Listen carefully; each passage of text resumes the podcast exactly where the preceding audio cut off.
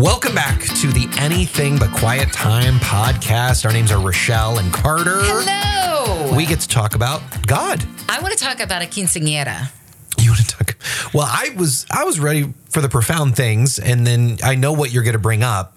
You don't think a quinceañera for a 15 year old girl is a profound thing in her That's not what you're- becoming a woman life? Do not do this to me because I know what you're about to bring up. it's a quinceanera for what? A puppy. Uh, it was uh, for a dog. It was for a 15 year old little girl named Lil Bit, a Chihuahua, and they made a quinceañera. And I am only bringing this up because it, you know, we talk often about the passage about judge not lest you be judged with this. This basically, it's talking about hypocritical judgment, right? Don't judge somebody when you have a log in your own eye. When you have that issue yourself. uh huh. Yeah. And it is about helping the other. It's not about, oh, you're going to get yours and like holding that over on somebody or wherever the many places we can go when it comes to judgment. Mm-hmm. Yeah. It's about, I truly want to be of benefit to help, but how else can I do that? Well, by removing the, the plank that's in my eye. so that I see clearly, and then I can help you with the speck that's in yours. help you see. But I, uh, I was reminded about this hypocritical judging that I can be prone towards when I saw this story about Little Bit, because I was thinking, this is a bit extreme. this is taking it to a place like there are still children starving. So what you're saying is you're going to help them with their log, and you're going to try to get the speck out of yours. But this is where we see it's all relative, right? I don't know their story. They may be people that like give to an organization that Sure. help children. So, you know, I don't know their story. And there's that, but there's also like my friend asked me, "Well, what do you do to pamper your dogs?" And then I started going, "Oh, peeling back the layers of pampering. What do you do? I mean, my dog does wear pajamas. Thor has it. Well, and and there's a reason. There's a reason because he does have a drooling issue because he has a broken jaw. So he has to wear a bib and pajamas. And to make his food soft, you put goat milk in it. You have to go to Whole Foods for that. No, they they do sell it at Walmart, but we do pay quite a bit of money for that goat milk. I mean, he drinks better milk than I do, and Yeah. I'm pretty sure that their food has less crude fat than my food, Yeah, right? yeah. But I started going, okay, so I see how others might look at me and go, "What's?" I mean, you're laughing right now. You're like, okay, I know. I have never done anything like that. I the only thing I did once, I got my dog a first class ticket uh, to his dog destination vacation. Besides that, I would never do anything like. No, I'm just kidding. We did hear from one of the listeners to our radio show who she shared, I am a flight attendant and I don't have any pets myself. But while flying from the States to Paris, there was this couple we met that they fly with their dog every year on its birthday, little Yorkie Terrier, to a new destination. And they were going to Paris for their dog's birthday. And it wasn't Paris, Texas. it was Paris, France. No, I. I- It is interesting though because the whole relative thing always kind of bugs me because I just I want there to be black and white, but there are issues in life that just aren't. I mean, Yeah. you can't. You can't sit here and say like, well, for some people, I guess murder's okay. Like, like No, no, no. like there's like there are things that are, but um, there are a lot of like sillier things that are just like, well, yeah. you know, whatever. I think Whatever. some are absolute, right? Like, do not murder. It's Yeah. one of the Ten Commandments. But Right. when it comes to the Bible, doesn't necessarily address can I give my Dog dog a quinceanera? you kind of have to take that one to the Lord and say, "All right, God, Right. I right. need your perspective on this." That's good. because there isn't necessarily an eternal one per se. Anyway, so I thought that was kind of funny. But um, something else that kind of came up in my quiet life recently, I was really challenged in making sure, not only for myself, but for my children, that they do not put even the Bible itself on a pedestal when God is the only uh, entity, if you will, the only person that should be put on that pedestal. My interpretation of scripture, others' interpretation of scripture, certain books that have been written, certain sermons I've heard, The Chosen. Um, I, I, it's like here's this incredible show that I really do think is drawing people towards. I want to crack open my Bible and read. And I was watching this video. It's called Christianity Commons. You can subscribe to it, but and I've only watched a couple of this guy's videos. But his encouragement was, we have become since the founding of the Telegraph a people that is okay with maybe holding things at arm's length as opposed to getting into the weeds. So, like it used to be when you read about something, you wouldn't just be given a blurb from a telegraph. Oh, sure. It was, uh, and maybe that's not even what his point was, but that's kind of where I took it. It's like, okay, the telegraph, you only needed so many words to convey the message, and you could kind of hold the whole situation at arm's length as you shared it, as opposed to, hey, I'm going to do this interview and I'm really going to find out what's going on. You know, I'm going to discover what happened in this community. No, there was a storm. Dot, dot, dot. Much damage, right? Mm-hmm, as mm-hmm. opposed to now, I'm going to read a book about what happened in Galveston at the turn of the century, you know? Yeah. Um, and his point being we are a, a people that likes to be entertained. And i don't think there's anything wrong with that. Jesus himself told stories to capture an audience and he used relevant and relatable things around him to engage them so that they could oh oh get on board with truth. So I don't think there's anything wrong with using imagery, but we are so surrounded by it, so easily distracted by it, to this guy's point. And making sure that I'm still opening God's word to read for myself and not even listen to somebody else's uh, reading of scripture, even though I think audio Bibles are amazing. His thought was people can um, infer from the scriptures that they've heard being read their own emphasis if that makes sense. Mm-hmm. And so instead of the Holy Spirit maybe being able to teach me one on one through the Bible, not that he can't use these other tools, not saying that at all, he does. He, if he can use a donkey for crying out loud to speak to his prophet Balaam, mm-hmm. he can use anything. But he wants that one on one. It's like if my husband had a friend that told me about my husband. Sure. How would I ever get to really know my husband? Hey, so do you think my husband Sammy would really like this? And I'm talking to a really good friend of my husband's.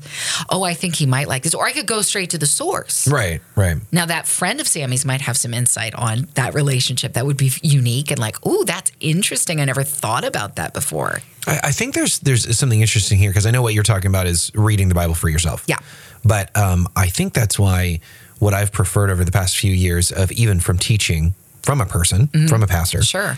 is more instead of the topical stuff, it's actually just going through a book of the Bible. Yeah. because because even here's an, here's just another level of it of when people you know your your pastor does a sermon series about money. Well, if your pastor really does know the word and, and it's somebody you can trust, and actually that's kind of what I'm talking about today is is about who your leader, your spiritual leader might be. Um, well, you know, if you can trust him, then you can you can trust him pretty well and all that, and, and then obviously read for yourself.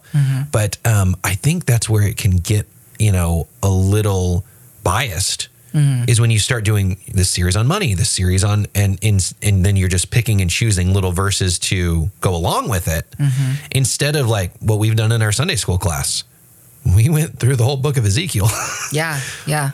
That's a rough one. Um, but I liked Ezekiel. it was I, I was talking to another guy that taught uh, Okay. the, the uh, recently. He taught a couple of the like if you're talking about the measuring out of all the rooms in the temple, I get it. Just like he's like, whew. Well, I think as a teacher, you're like, I got to get these people to pay attention somehow. what am I going to do? And so, but but it was, but it was. I told him though, it was really beneficial for me because that's not one I really go read. I mean, I really, I don't really go read Ezekiel and to actually like work through it and study it and go here's and here's why it's relevant to. Sure. Here's where it pairs up with another book or you know foretelling the future or whatever. And um and so I, I just think there's merit in in and and you know may, maybe this only helps if you're deciding on a church and you've gone to two, and one of them is that kind of series where where they do money and stuff, which again can be fine. But I I think there's merit in just walking through a book of a Bible, uh, any book of the Bible, and I studying it for what it is. you know, it also, I've discovered that I want to, if I go and am learning from somebody who is teaching, is always in that state of learning more and actively sharing with you, I'm always learning more. And there was this effect that I was introduced to. Listen, if you're a learned individual, if you are an educated person, if you're like Carter and went to that theological library, Yes, I did with my corncob pipe. that yes. prestigious Yes. corncob pipe, Yeah, corncob pipe. and his yes. button nose and two eyes made out of coal. uh, I heard about the Dunning Kruger effect for the first time. Now, I have said this often about scripture, the m- or even referencing my relationship with God. The more I know about him, the, the more I realize the less I know. And that's essentially what that effect is talking about. Specifically, when I read it from a website, the Dunning Kruger effect occurs when a person's lack of knowledge and skills in a certain area cause them to overestimate their own competence.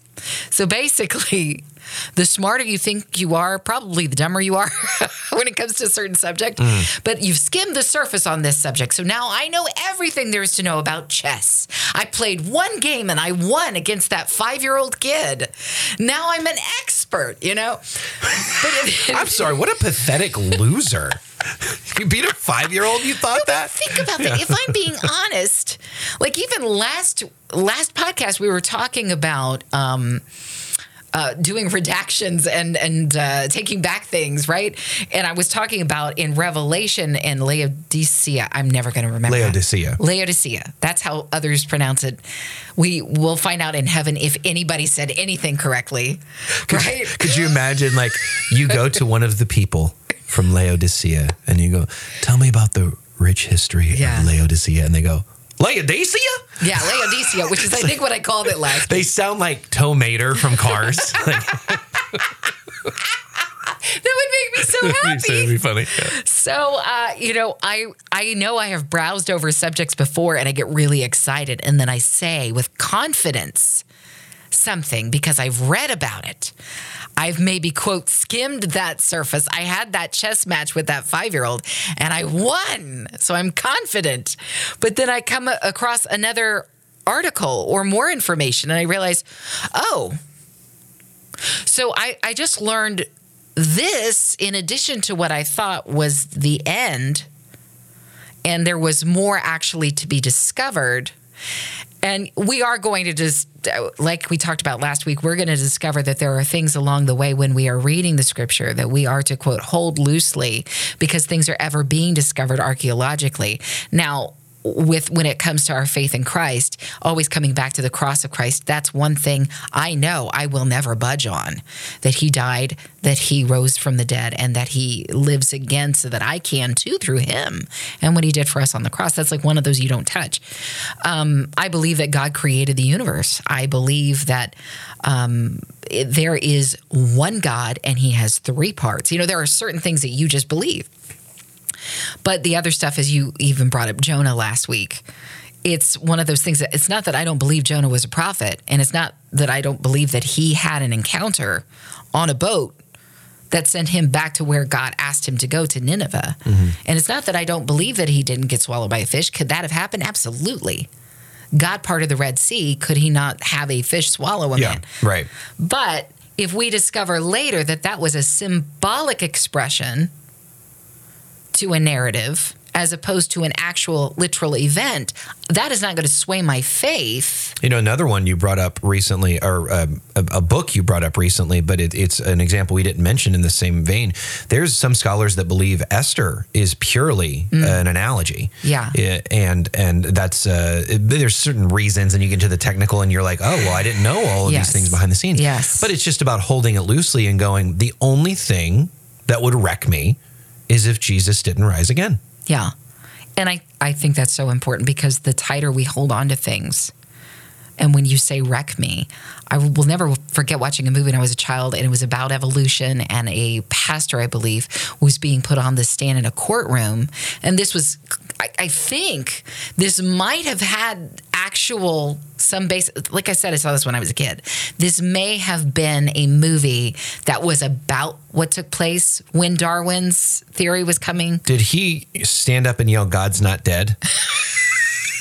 Yeah. Something like that. It was something like that. But here's the thing, yeah, when this preacher was on the stand, instead of being calm as we saw Jesus in front of his accusers, um, first of all, lies are always going to be louder than truth. Uh, because it's just easier and louder. And truth is is beautiful and solid, and it doesn't mean it's not loud in terms of its resonance throughout history, but in terms of like social media and everything else around us, right?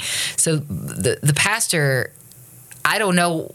I don't know. I don't even remember anything except this moment where he is saying, you know, evolution is wrong, and he's standing for uh, a creationist viewpoint. Yeah.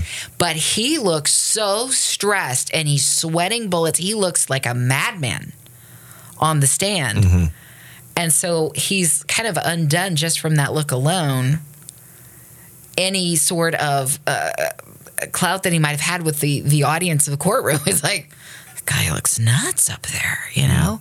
And it was one of the things on this um, this video I recently wa- watched. It brought up the Nixon JFK Oh, debate. yeah. That's not you. You need to tell that because I don't think a lot of people know it, but it's a fascinating story. So obviously, Richard Nixon did eventually become president, but in his his first run, he goes up against John F. Kennedy. We know that John F. Kennedy does eventually win that race, but there is this televised debate, and I think Nixon kind of brushed it off. As to, I, I got this. It's not going to be an issue. Well, it was because TV wasn't. Um, this was the This was first the thing first they were really televised doing that, and so it wasn't. I don't think he realized the medium that TV was. But JFK somehow his people knew. Yeah. And maybe it's because he ran in Hollywood circles. Maybe Marilyn so. Monroe. I don't know. Uh, that's hearsay. I shouldn't have said that. Or is it? Anyway, that's a whole nother podcast. this is the, now. Hold on. Where's our conspiracy theory music? Yeah.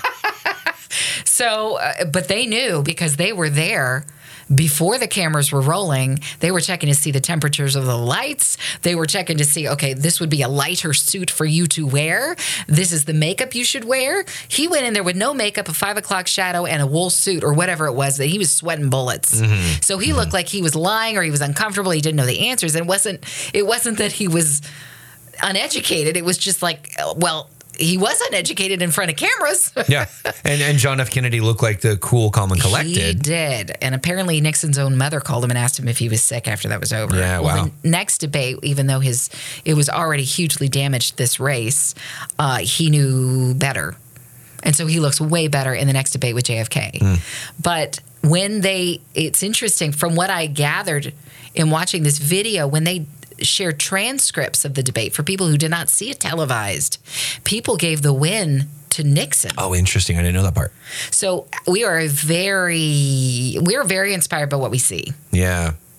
And Yeah. I think that's fascinating. Well, and and I that's why again reading it for ourselves. Yeah, and and even the issue that you're talking about is is what can I let go of with like the the even creation evolution thing? Oh, sure. Because I certainly have a creationist view, but mm-hmm. then there's a lot of within that uh, old Earth creationists, young Earth creationists, like like oh, there's all these things, mm-hmm.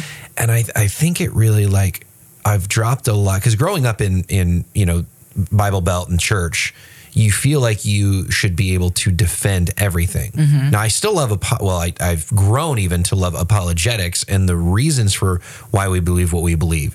But in terms of something like that, you know, you see Ken Ham, for example, very passionate arguing with Bill Nye Yeah. about that particular issue, evolution and stuff. I've not seen that televised debate. Oh, they go at it. Yeah, they go at it pretty Does well. he look like a madman? Uh, well, they both do. They're Okay. they're mad scientists, um, quite literally. Um, no, and uh, but I I just don't I don't see the need to be able uh, not be able to, but because I love talking about it, I don't see the need to have to defend that particular point because I could be wrong. It could be a billion years old. Well, that just means to me because it says in Genesis, and that's kind of what we were talking about. How is Genesis written? More poetic, more symbolic. Well, the earth is like a thousand. Uh, the a year is like a thousand. Uh, sorry, a day is like a A thousand, thousand years to to God, uh, and a, a thousand years is like a day. So God created. You know, how, what is the timeline of six days? The, is it representative? I mean, so all these things that you go, okay, if I turn out it's wrong, Jesus Jesus still died on that cross and rose again. Yeah, does it defend my faith? Does it keep me? And I think others, though, coming at you, wanting to debate from an atheistic point of view, are going to stand on those types of things and are going to expect you to, to stick to your literal guns. Yeah. Yeah. And there's some way you will. Well, you certainly. say that this the word of God is an inerrant word of God. Uh huh. Yeah. Yeah. and try to. So that's why I think apologetics can be very helpful, and and even the context of Scripture to understand that further, going deeper, will help you stay calm in front of those questions. It won't make you flustered, Yeah. and you'll be able to say peacefully. Let me help. First of all, I want to make sure I understand what you're saying by that question. I want Sure. to make sure I'm hearing you correctly. And then I'm going to give this my best shot. And what I don't know, let me come back.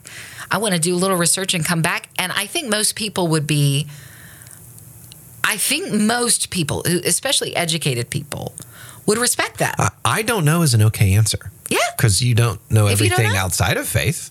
Like nobody knows everything. And in fact, that's a great story I have. It is actually a friend of mine that he's recently since passed away. But he was in college and there was a guy of uh, uh, uh, that he was he grew up Muslim and he it was a, a philosophy class, so they were already having these conversations. And he would ask my friend Justin, Yeah. what about this? What about this? Yeah. And Justin often would say, I don't know, but I'll find out by next week. Yeah. And then he would have an, an answer. Uh, and that guy eventually became a Christian. Uh, th- but I think it's even bigger than, you know, even these controversial topics, but just in general, like what do, what do I have the pressure on of myself? And, and we found this on our, our staff fridge today. Today, you are officially released from any responsibility for running the universe. That's right. God's going to take care of everything from here on out. So enjoy your day off. Yeah. And it's like whether it's defending creationism or whether it's me making the mistake that I typically make as a parent. You know, I saw an episode of The Office recently. Um, and I will ask you to, unlike what I did with the quinceañera and the Chihuahua dog, please withhold your judgment It's for just a moment. It's too late. Just, but, but it, okay, so you may or may not watch the show. The premise of this particular episode um, was whether or not Hilary Swank is hot. Hot or not. And so half of the office is divided on this. And they literally are on two sides of their office about whether or not she's beautiful or she's just not. And they all have charts and they talk about symmetry, but that doesn't necessarily mean she's beautiful and this and that and the other thing. And they just, it's just ridiculous. And there is one line that Pam, the character Pam, says at the end you know, we've already have our decisions. Nobody is changing our mind. We came in knowing what we believe. We've not swayed one another with our own, you know, and they just keep there's no conversation. It's just you're stupid if you don't think like I do. And it made me think about it made me think about do certain um, do certain tactics actually work? So and and listen, if you have picketed before, I, this is not against you. It does make me wonder though, in seeing that silly scenario. By the way, I think Hilary Swank is lovely, but in seeing that. I want to go on record. But in seeing that silly scenario presented, I think it, it can give us a little bit of a, an, this is what we look like when we're standing on one side of a line, standing for truth according to our experience and perspective or belief system or whatever, uh, or the other side, and they feel just as strongly from their own perspective and belief system and experience. And nobody is really swaying the other because there seems to be in in most of the televised instances i know that Mm-hmm. there are peaceful peaceful people who come and protest. And i Yeah, i sure, very much sure. admire that. But when the yelling happens and you usually you see that portrayed in a movie where people are going into the courthouse or whatever it is and they're yelling at the person who might be on trial or whatever and it just becomes this yelling game. And most of the time when it's portrayed in film or even shown in the news we see it leading to a violent place Yeah. are we Yeah. really sw- so Right. when these debates happen are we really there for the purpose of conversation which I think leads to conversion potentially? Mm-hmm. Or are we there just to try to make our point the main thing? And the Holy Spirit isn't even invited in. You know, that Right. those are the places where I can get super flustered about stuff. And I have then completely taken Jesus out. Right. And, and and I love how you're saying it because as our favorite saying is, there's a balance to it.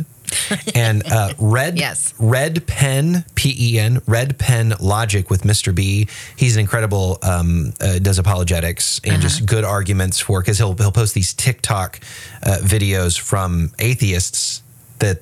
It's like they drop the mic. Their little videos where they drop the mic about proving Christianity wrong, or, Okay. or just making Christians feel stupid, and he'll just reply to it with good reason. Yeah. you know, and he's very nice about it. But he says, here's uh, for those people that say you can't argue someone into the kingdom.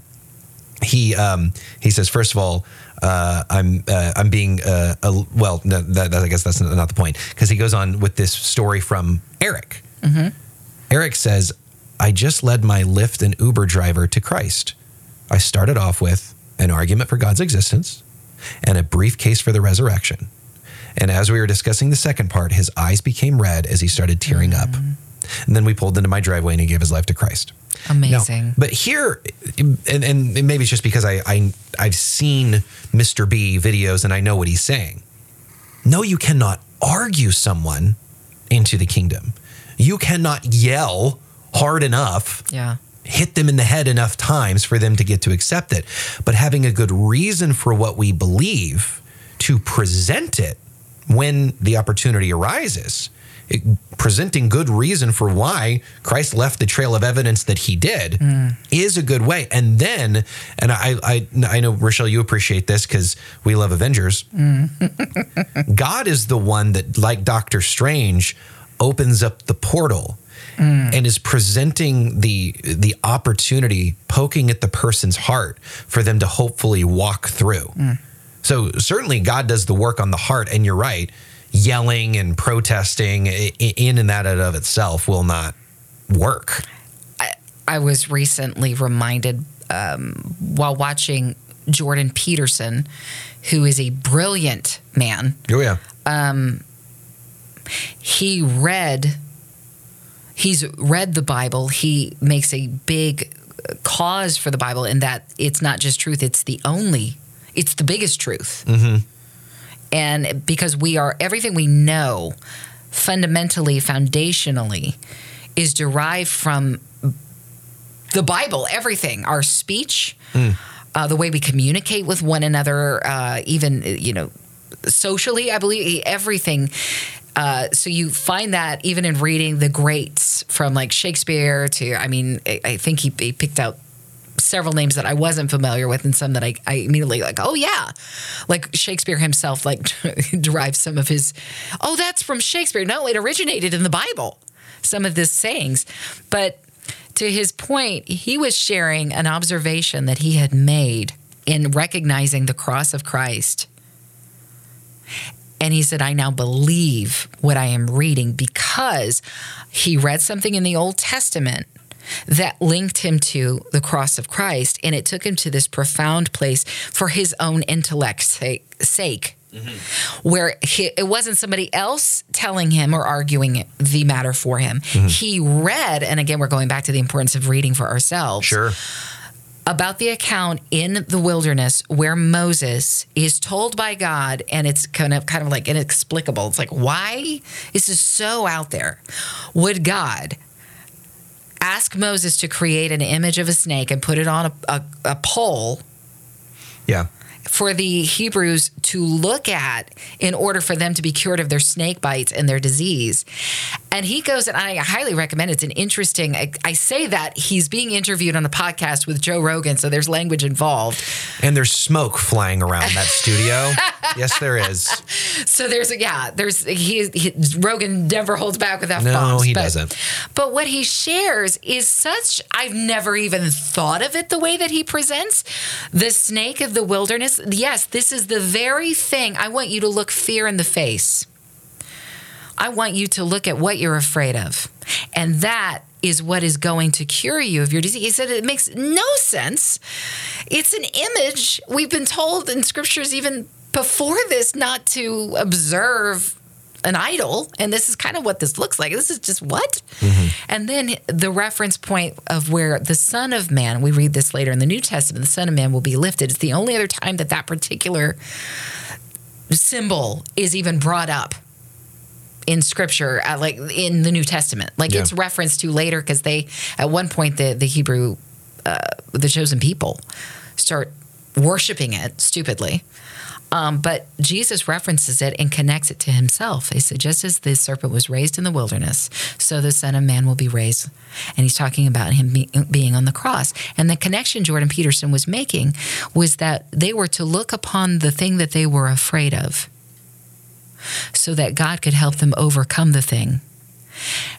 And Jesus, in that moment on the cross, represented everything that we are scared of the the humbling of ourselves though i mean everything that christ came to portray we are to be or or even the thing um the the incredulity of the the church in the day putting him on the cross a innocent man who did nothing wrong. That's everybody's greatest fear too. I didn't do anything wrong and i'm now going to be crucified in the worst way. The crucifixion itself was mm, mm-hmm. fear something that we would be fearful of right? And anyway it, it was just an interesting connection but it was through reading these accounts on his own that leads him to this place. I i love that i was reminded in this video from christianity commons to don't forget to read scripture. And I know it is not the if unless you're one of those bookworm type people, we are so far removed from wanting to pick up a book on our own and read anymore because it's either on tape for us to read or yes, I prefer I've always preferred movies to books. That's just because I, I'm a theatrical person. I wanted to kind of do that with my life. So I get the fact that we are drawn to that, but it does kind of eliminate an opportunity there for God to be able to come into our reading experience and say, hey, do you ever think about it this way? Yeah. Yeah. And I love getting other people's thoughts on it, but just like again with that with that relationship with my husband, it's okay for me to talk to his best friend and find out what is what is Sammy like. But I also want to talk to him myself Right.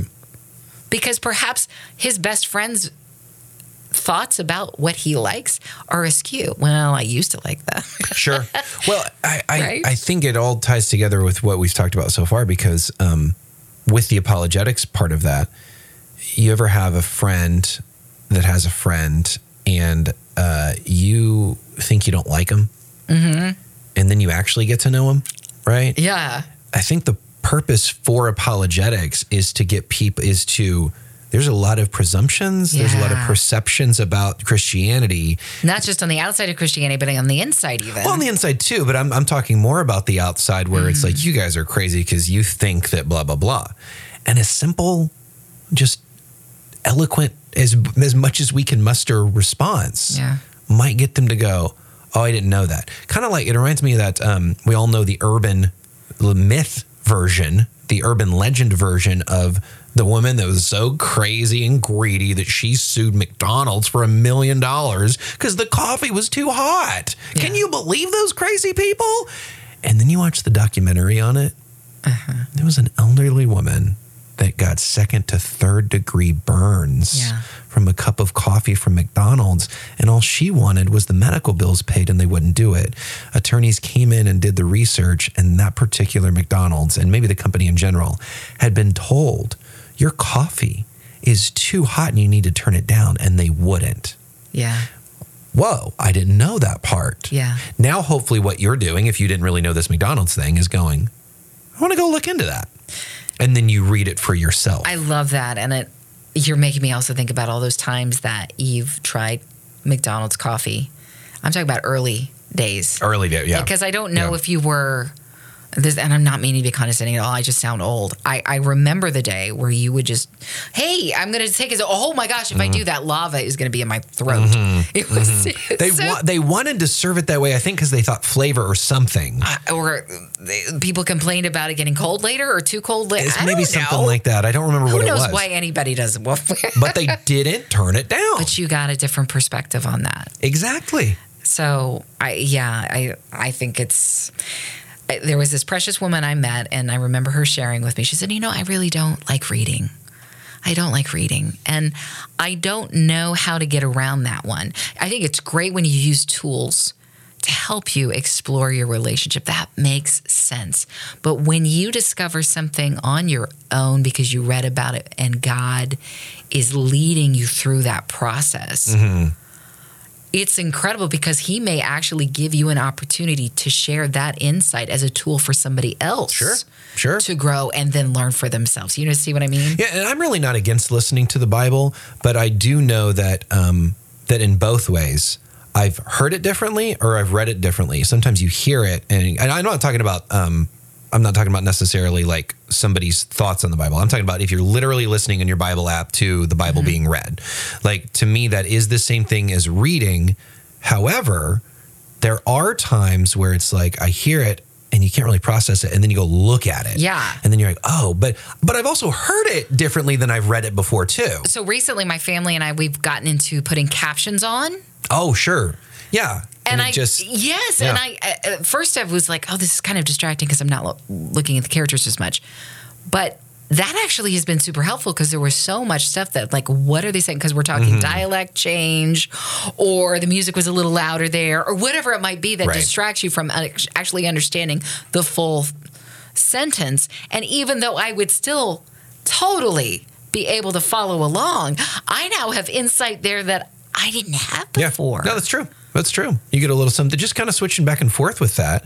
Um, but uh, but but certainly at the very root of it, making sure we're getting the Bible yeah instead of somebody's thoughts on the on Bible. the Bible. Certainly. I guess to the point of the Bible app or the audio Bible being read and somebody else's emphasis being put on different syllables, um, we could get somebody monotone to just read the whole thing. And that would be go. really easy to listen to Ezekiel, for instance. And uh, well, if listen, I know that you do uh, spa music to fall asleep, I but do. you would have I, So qu- quickly with this, because this is just a simple reminder. I never heard it quite this way, but somebody pointed out there's uh, and there's been several pastors, big name pastors over the years that don't have controversy necessarily. There is within the Christian community, but it's not like a controversy where they're going to get fired. It's just one of those things where they kind of split the line a little bit. Maybe it's a controversial issue about sexuality. Okay. Maybe it's a controversial issue about um, prosperity gospel. okay.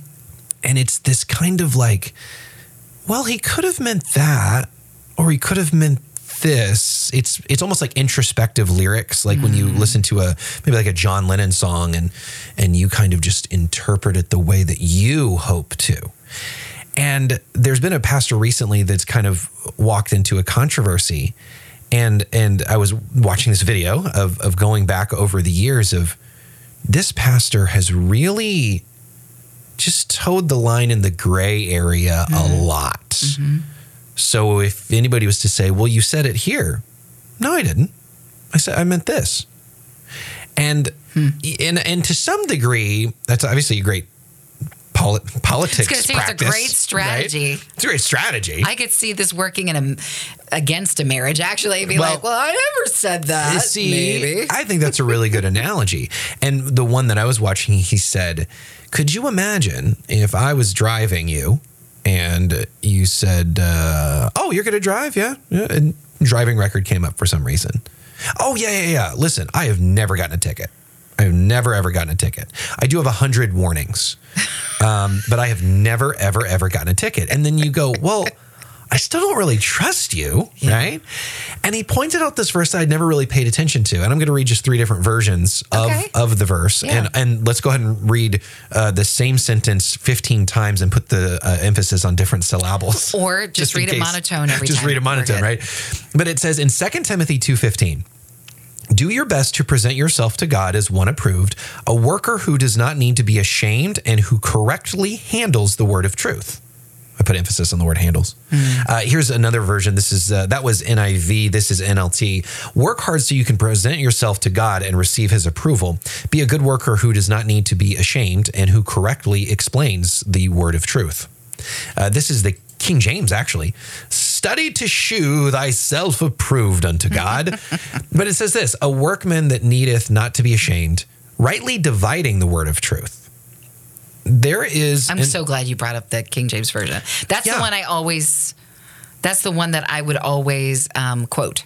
for anything or this verse. No, this particular when it talks about studying to show yourself approved. Oh, sure. Yeah. So don't just take somebody else's word for it. That's kind of like what you're talking Yeah, about. yeah. But this is more for, um, certainly for us. But think about if, especially if you're in that phase of joining a church or you're not committed somewhere, or maybe you have had trouble at your church, Mm-hmm. And the pastor won't really give a firm answer Mm. on certain big time subjects. Now, like we said, there are some, you know, some of it's relative and and some of it is you don't necessarily have to this isn't my hill to die on on mm-hmm. certain issues. There with with christianity there's there's essentials and then there's non-essentials. And with non-essentials that's why there's different denominations. Okay? You sprinkle for baptism well we dunk for baptism. You know we're still brothers and sisters in christ.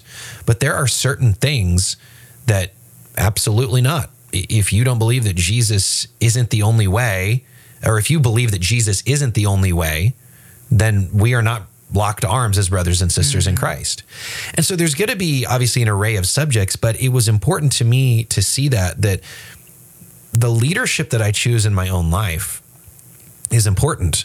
And the person that is leading my church, my small group, certainly if I'm leading my family, Yeah. that is a big deal to stand on it, show yourself uh, as, as studied, but also rightly dividing the word, or or as it says in you know one of the other versions, who correctly explains the word of truth.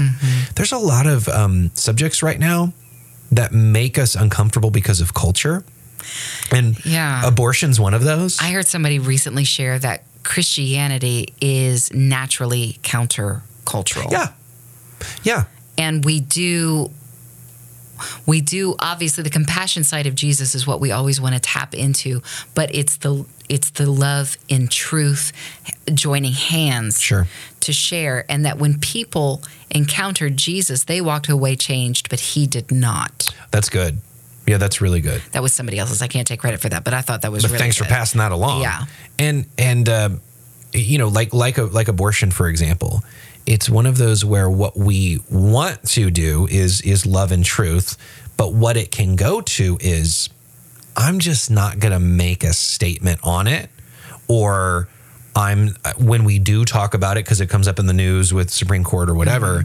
Um, I'm I'm going to give a very vague, gray answer so that everybody in the room can agree with me yeah I- Yeah. instead of sorry folks like depending on how you feel and, and this is this is both sides right? Because it's love and truth. So you might have some where you're saying you need to shape up and quit acting like that. You need to stop yelling at people and embrace them and love them.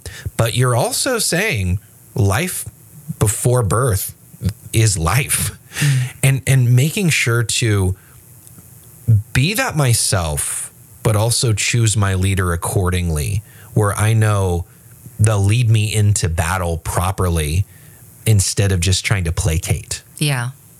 It was a gentleman who addressed a, a group at Oxford recently, and Carter and I watched the video. It was really amazing how he just shared how there are things in this life that will not be fair, but because God is the one who chooses the parameters and not us, He is love, yes, but He is the one who has the conclusive statement on what that looks like, what love looks like. Sure. And He's the one who determines what that involves. Even though things may not feel fair in this life, He is a just God, and what He has deemed this is right is also good. And we need to trust that His gauging of what is just is right and good. And I know that that makes a lot of us feel uncomfortable. And when we hear other people's stories that evoke emotion and we are sympathetic, and it, oh my word, that has not happened to me. So therefore, I cannot cast a stone. Well, you're right. We shouldn't be casting stones at people at all because we're all sinners and Yeah. all have fallen short. Yeah. But just because a wrong has been committed against a person does not give us the right to then have another wrong take place Sure. and it we don't get to determine the rules the creator just to, like the creator of a board game, a Monopoly, is the one who creates the rules. Sure. And even though I really hate the fact that if you get Park Place before anybody else, what's the other one? Boardwalk? Boardwalk. Oh my word! Then you've basically won the whole game, right? Yeah. If you get those two, that's really frustrating. But those are the rules of the game. Yeah. And, and to adhere to the rules of our creator is what he's asked us to do. Otherwise, if we stray, you know, people people all doing their own rules, and the game is not going to make it's not going to make it's going to be chaos. Yeah. No, and it's exactly right because we we want to try to make everybody happy and it just won't work anyway. No. Right? And that's why you have in obviously there's many parties but two big parties in the American government. You, you can't run as as an independent and win because half Yeah. of the people are going to hate you and half the people are not going to hate you. And and so it's you feel the air getting sucked out of the room in times like this. Sure. I went to a Christian media conference recently, and there was a, a sin that was um, stated from stage. Like, guys, this is a sin. Yeah. And you could feel the awkwardness even in this room. Yeah. Uh, even of, Yeah. of just like, I don't want to acknowledge that, and I don't want to say that, and, and I think you're being hateful, and you know, and it's just. It's just one of those things that if you believe God is who he is and that the Bible is how he's revealed himself, then it just is. I may not like it Yeah. in that moment, but my identity is not wrapped up in what I like. It's wrapped up in in what I love.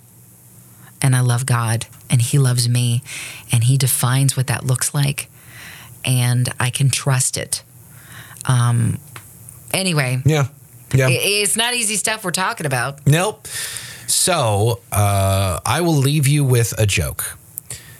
Rochelle, would you like to tell it? I would. Okay, go ahead. My joke is how did the cucumber get pickled? How? He went through a jarring experience. Wow. You did not expect I didn't expect you to have one. I didn't expect you to have one. That's it. Thank you.